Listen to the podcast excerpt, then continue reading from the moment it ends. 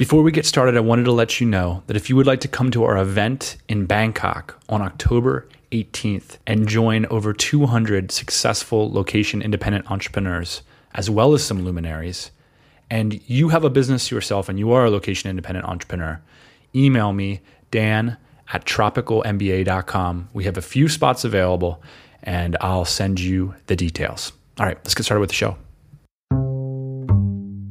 Hey, it's Thursday morning. Thanks for joining us on the Tropical MBA podcast.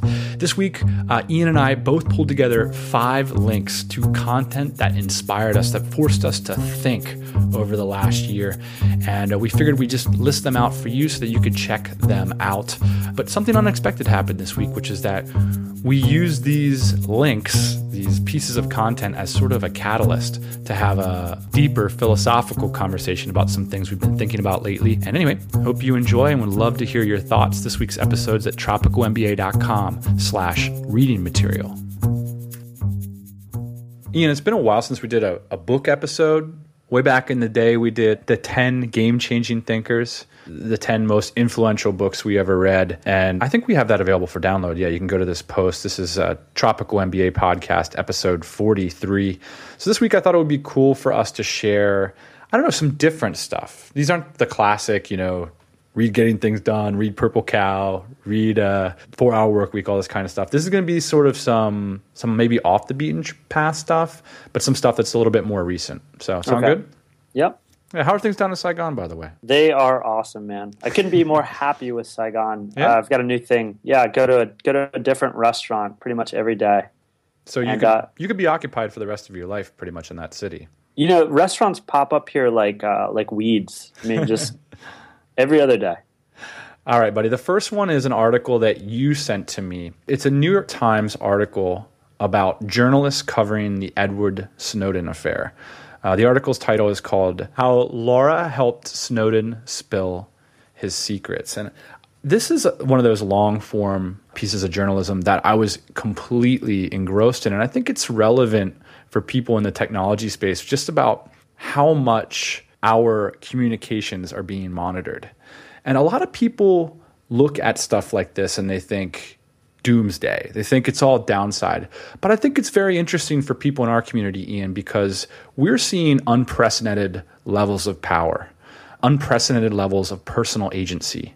You know, borders are sort of dissolving, visa on arrival, bank accounts in foreign countries, international corporations. So I see power as sort of a dialectic, right? As we get more power, the, in, the institutions that exist start to exert more power back on us. And, and one of the examples of that I see is FATCA all of a sudden you have Americans going abroad, doing business abroad, and uh, you know entering into contracts in foreign countries and having ownership stakes. And you've got this huge piece, piece of legislation which is now going around trying to keep that power in check. So I think when we see these big government reaches, it's not always all downside. Sometimes that's just a natural response to the powers that individuals are seeing. Wow, you've got a really positive spin on that, Dan. I like it. I like it. That's not that's not the idea that I got after I read this article. the The idea that I got is that uh, we're we're all being monitored, and some people's lives are being made a living hell for things that should be legal.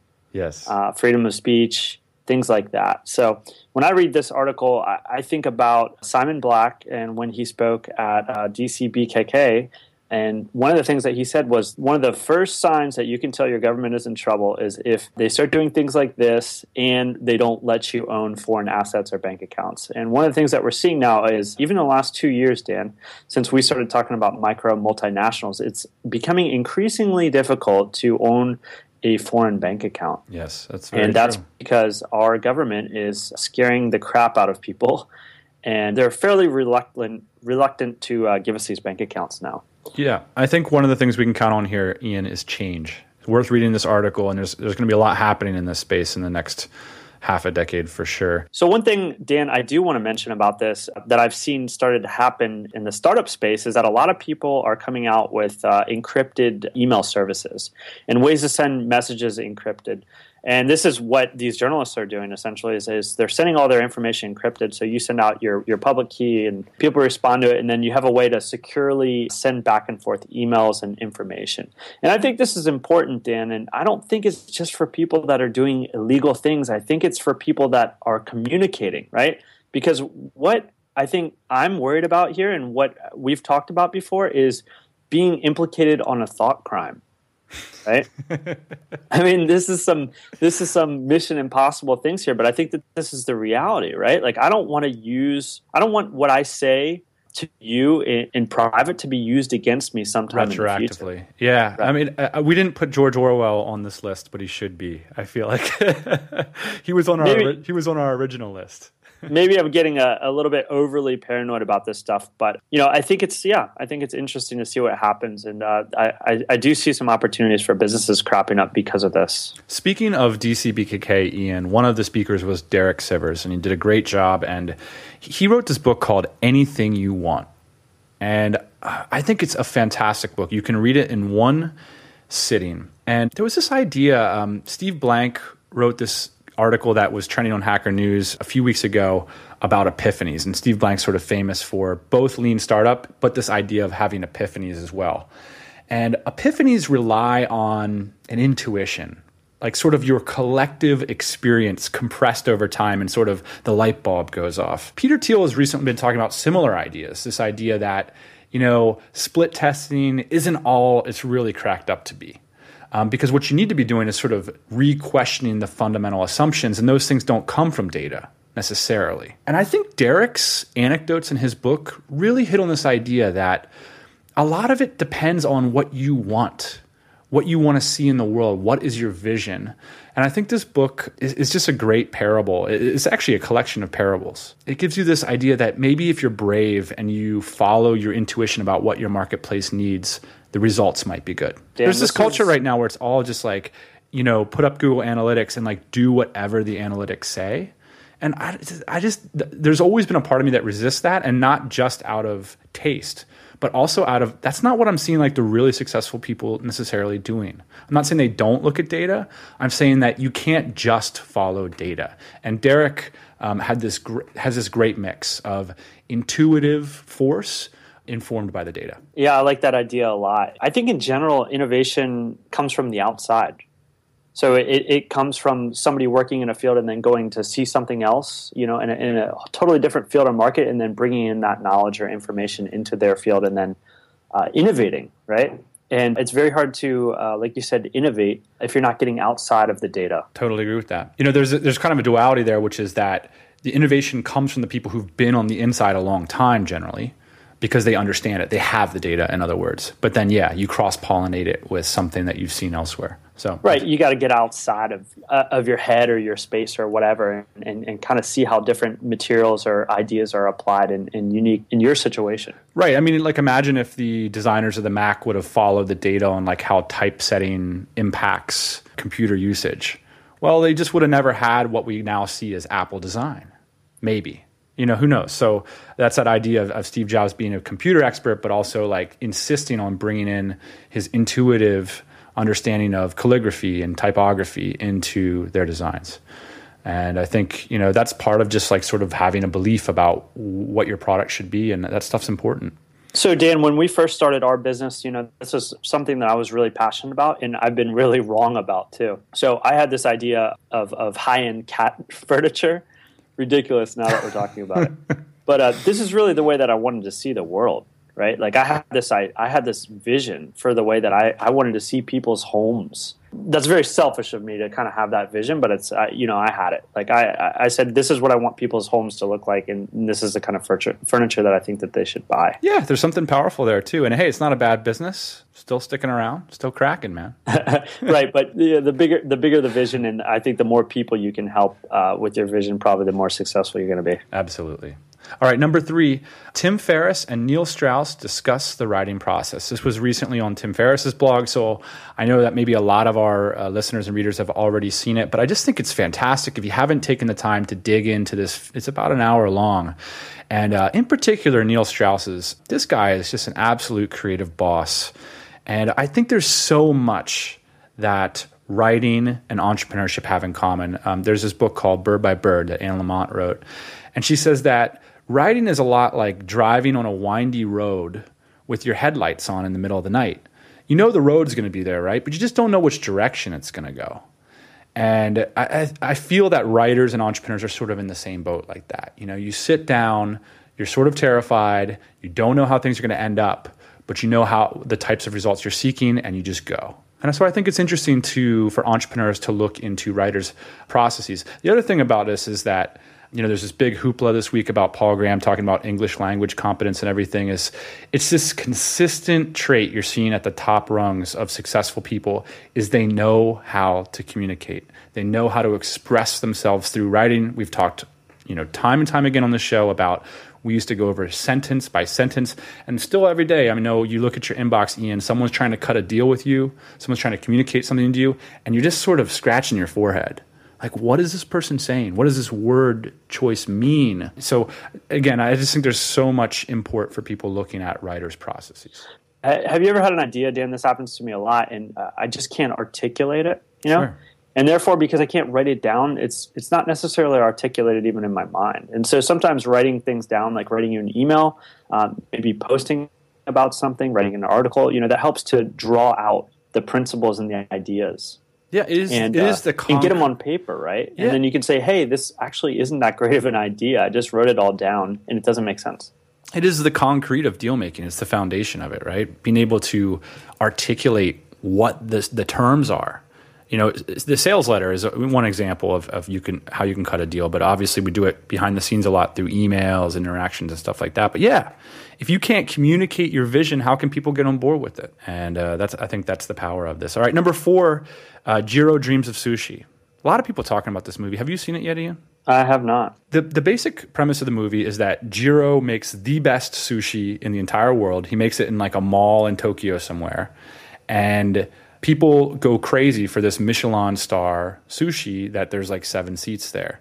Okay, I think I know the restaurant because I actually looked into uh, to going there, but I yeah. didn't realize his name and that he had a movie. And they're like, we have a spot open. oh, you're the guy from the Tropical MBA podcast. We have a spot for you in 2019.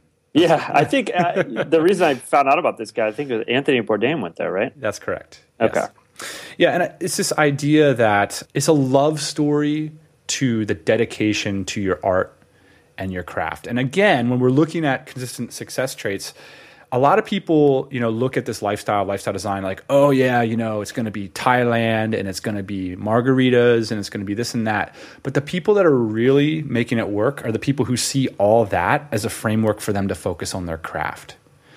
And Jiro is one of these guys who sets up his entire life so that he can focus on what he wants. And I have this great link that I, would love for you, if you've already seen the documentary, to come to Tropical MBA episode 43 and click on this advice from the founder of Calvin and Hobbes.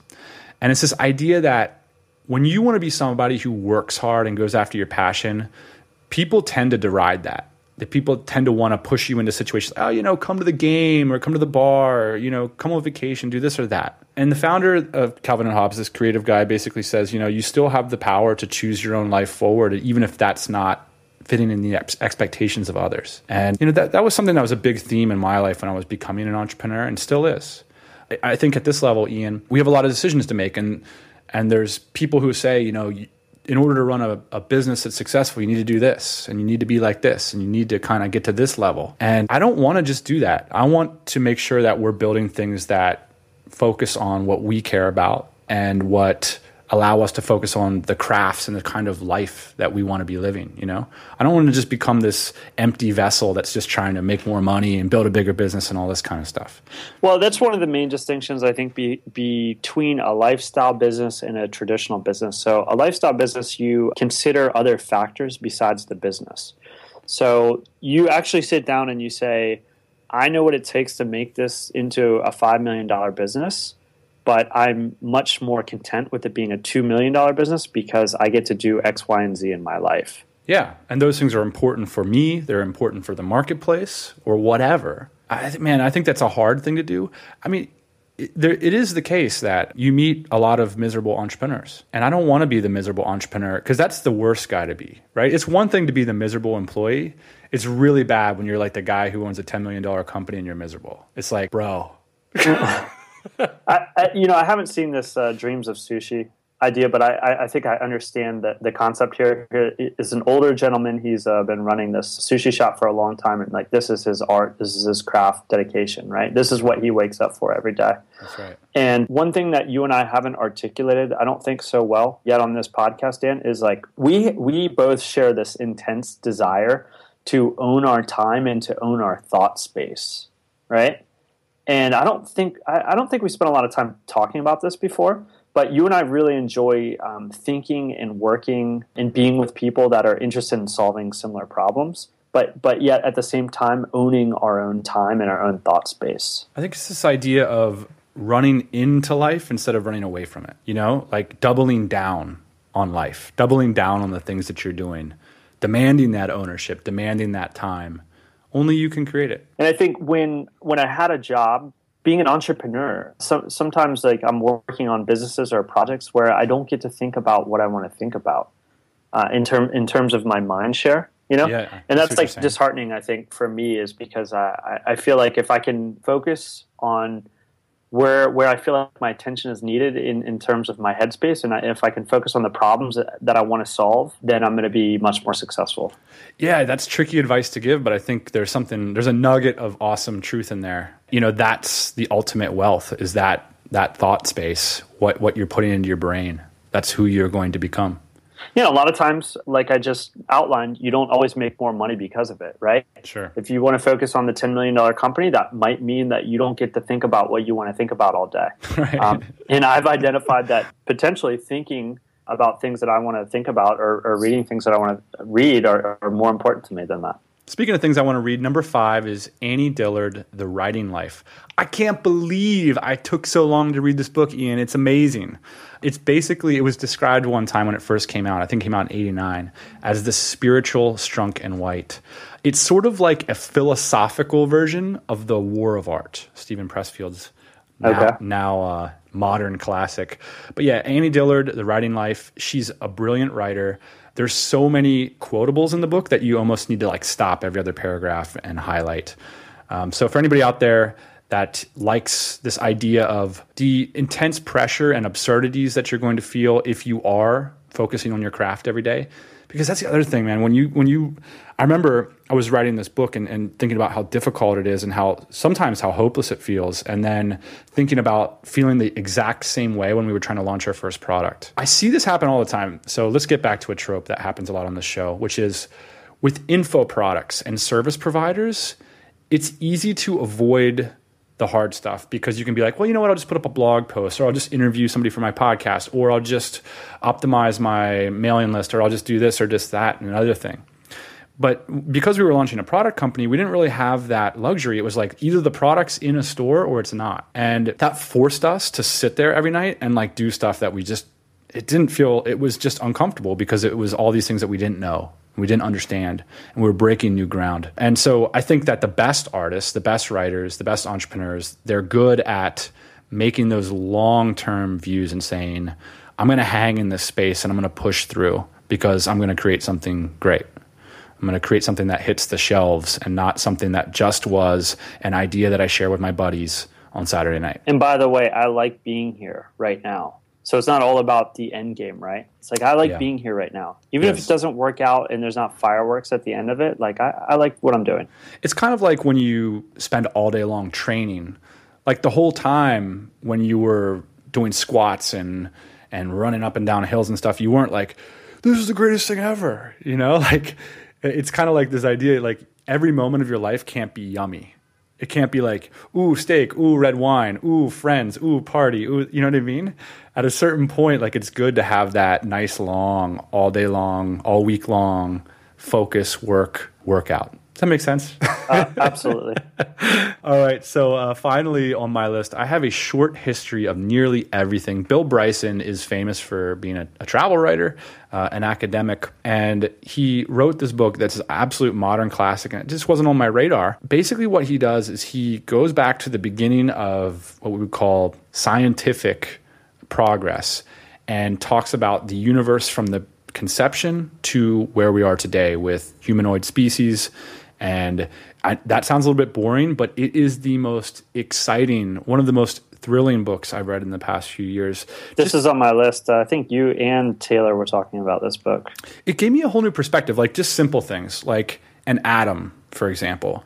He puts into perspective the universe, which I didn't understand the perspectives involved. And I think anything for entrepreneurs that challenges your assumptions, that like resets your perspective of like, I think that's powerful because that's what we do constantly as entrepreneurs. You know, we're like these survivor rafts spliced together with bamboo poles of assumptions. And we can kind of reformulate those anytime they stop working so well. We can rebuild the raft, so to speak, and hopefully turn it turn it into a cruise ship. I think that's great when you when you start to when you start to think and to understand like how the universe could have been formed and like what it's actually made up of. You just realize everything else is bullshit, right? All these like scripts that we write for ourselves. Well, all these that's, routines that's, and everything. That's you know? the powerful it's just, thing. It's just man-made. It's manufactured. It, there are just so many fascinating stories of ambitious scientists and explorers and and just facts that are interesting. Like for example, I never understood that an atom. Uh, if you were to look at the real perspective of an atom, and don't take my word for this, but the idea is that there, there, if you take a cathedral like the Notre Dame in Paris, the nucleus of the atom, if we're taking the entire cathedral, would be a pea in the center of of the main room. And I just thought that, that that's kind of these incredible ideas that I never never thought because I always just saw the cool picture of the atom like in Lost, you know, or whatever. it's like the electrons are like right next to the nucleus. So just things like that. And the book is just littered with stuff like that. Absolutely fascinating. All right, number seven, Ian, you've got The Unconventional Rules of Investing by Joe Kraus. This guy's coming from a VC perspective, but I think uh, we can all take a lot of what he's talking about and apply it to our situation. So, the main point that I want to bring out here is he says invest only in teams that you don't need. And I actually don't agree with the, uh, the headline here. Basically, what he's trying to say is invest in teams that can do it without you. And uh, I think that this is a great principle. And I look at our organization, Dan, and I look at how we've been successful. And it's by investing in team members that can essentially replace what we can do yeah. and then up level as well. It's like we're uh, riding their coattails for the brief amount of time they're willing to hang around. Yeah. So you invest in these people, our employees, we, we invest in them, right? And then they pay dividends on the work because then they start to take ownership. Then they start to build their own ideas about things. They start to help you build your business. And uh, it's it, from my perspective and from his perspective, Joe's perspective, it's one of the best investments that you can make is investing in people that don't need your attention 100% of the time and are able to help you grow your business without you. Alrighty, and number eight, Things That Don't Scale by Paul Graham. Fantastic article. He breaks it down into sections. Uh, it's like a recruit, fragile, delight, experience, fire. And, and, and, basically he just he just talks about all the ways in which you should build your business uh, that don't seem scalable to most people. This is one of the things that that burns me up, busts my balls a little bit when I hear people saying I can't do that because it doesn't scale. It's like people just ex- assume that scale happens immediately. What you have to do, I don't even know the, the right metaphor. It's like uh, when you get that flywheel moving, you know, at the beginning, you have to go out and hustle. And I think that's this the message of this article for me. Is it's like, hey, look, you know, if you're just doing easy stuff, laying back in the cut, mailing list up, 2% conversion rate in, ebook sold to whatever, forget about it. You need to be out there shaking hands, pressing flesh, as Alyssa says. you need to be hustling. And when you develop cash flows, cash flows scale. You can find a way to put people in charge or put software systems in charge or whatever.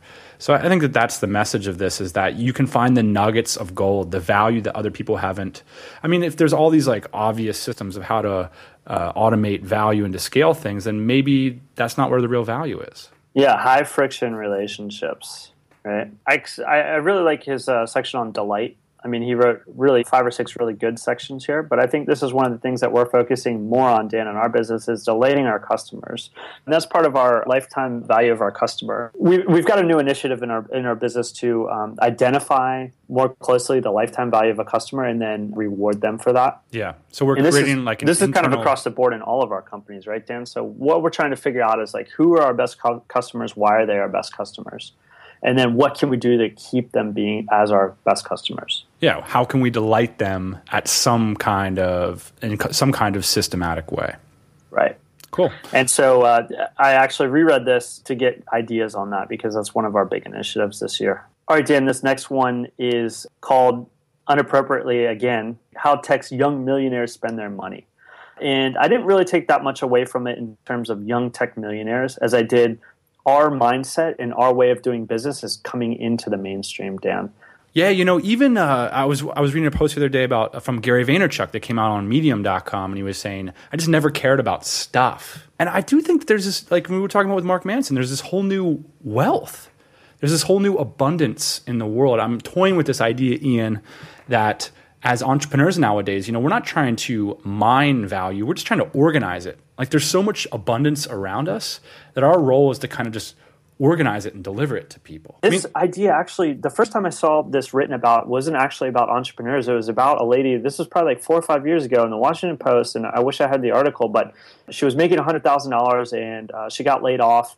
And then she took a job for fifty thousand dollars, where she only had to work like twenty five hours a week. Yeah, and it turned out like her happiness just skyrocketed. Now she spends all the time with her family and all this stuff. So I think it's cool that uh, this generation and what we're up to in terms of like work life balance. Yeah. And I hate that word. Yeah, that. it's not probably not true, but, but here's the bigger thing: is what we can do in this generation with our time and mobility is profound. We can probably do more with it. I mean, we've got these computers, we've got passports, we've got the cheap air flights. I mean, we can do a lot more with that time. So why are we maximizing for income all the time when our time plus our mobility can create fireworks? You know, so why, you know, I was talking with Michael Covel on his podcast the other day. Why are you going to live in Northern Virginia and make $200,000 a year and get yourself into a mortgage and take two weeks out of the year to, to travel somewhere where you're probably not even going to be maximizing your opportunities because you're probably going to be at Myrtle Beach or something? And, you know what I'm saying? Why not make 50 grand a year and hustle up opportunities with all your time and all your mobility? Well, what's because the better it hasn't been laid out in too many articles. So thank you very much, Financial Post. Number ten: What I learned from a short order cook, except how how to get unhungry. If you've read, have you read Anthony Bourdain's book? Absolutely. Um, uh, Kitchen Confidential. Kitchen Confidential. Yeah, he's brilliant. got a couple of them. It's brilliant. And uh, yeah, I think I'm fascinated by the way that the uh, restaurant industry works and, and the culture behind the kitchen has always been a lot of fun. When I worked at the at the restaurant, part of the reason why I worked there was because you know sex, drugs, and rock and roll. Obviously, right? Mm. You, have been there too. but this guy, he uh, he explains like how he found himself in the weeds as a dishwasher. And how he was taken out of the weeds. And basically, what the weeds means is when you find yourself behind pace, right? So the dishes yeah. are stacking up, and all of a sudden you don't have enough clean dishes new people are coming to the restaurant. So, how sex crazed, as the author so sex crazed short order cook showed him the way out of that, and it was with process. Very cool. And it was it was with passion, and so I think I read this, and I, I I could relate a lot of my entrepreneurial experiences to what this poor guy was going through, and how he kind of had to reframe his thinking in order for him to get out of the weeds, so to speak. Very cool. That sounds like my life, buddy. You know, Maybe I'll read that article and then go go pay all the bills. all right, so we've obviously mentioned a ton of links in this show. If you're interested in anything we brought up, go to tropicalmba.com slash reading material. This is episode number 43. Couple quick news and shouts uh, items. Uh, you know, Mark, we are resurrecting the podcast listener section, Ian. I'm sure long term listeners of the show remember. Listeners of the show regularly sending pictures of themselves listening to the Tropical MBA podcast. Uh, Mark sent, uh, he recently uh, is on this incredible tour, meeting with some revolutionary characters. We've got a collage of him listening to the LBP at Jim Morrison's grave, at a ode to Che, and at the Bat Cave, respectively. So uh, awesome. the Tropical MBA podcast is really making the rounds this week. Thanks, Mark. We always love to see your photos. One thing I want to uh, bring up, speaking of photo collages and stuff, one thing I'm really excited about and I heard from John Myers is this program called Sketch. Ian, are you familiar with Sketch? Yeah, I think it's the uh, fireworks replacement. Right? That's that's right. It's like it's a homegrown piece of software. It's not made by a big company or anything that I understand. It's an infinite canvas replacement for fireworks, and it's lighter weight, and it has a lot of really smart features. So a dummy like me can make website mock-ups I can do little photo. It's basically a way to like make little graphics. It's kind of like a really sweet mix of like MS Paint, Fireworks, Photoshop, and Illustrator. It's like it's like the sweet spot in between like the nexus of all those programs for dumb people like me.